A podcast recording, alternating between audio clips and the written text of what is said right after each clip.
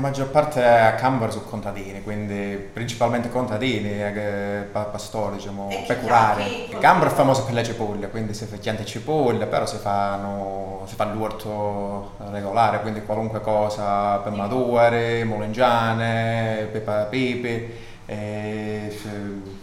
cucuzzielli, minestra in terra, vaianella, fasole, tutto, un po' di tutto.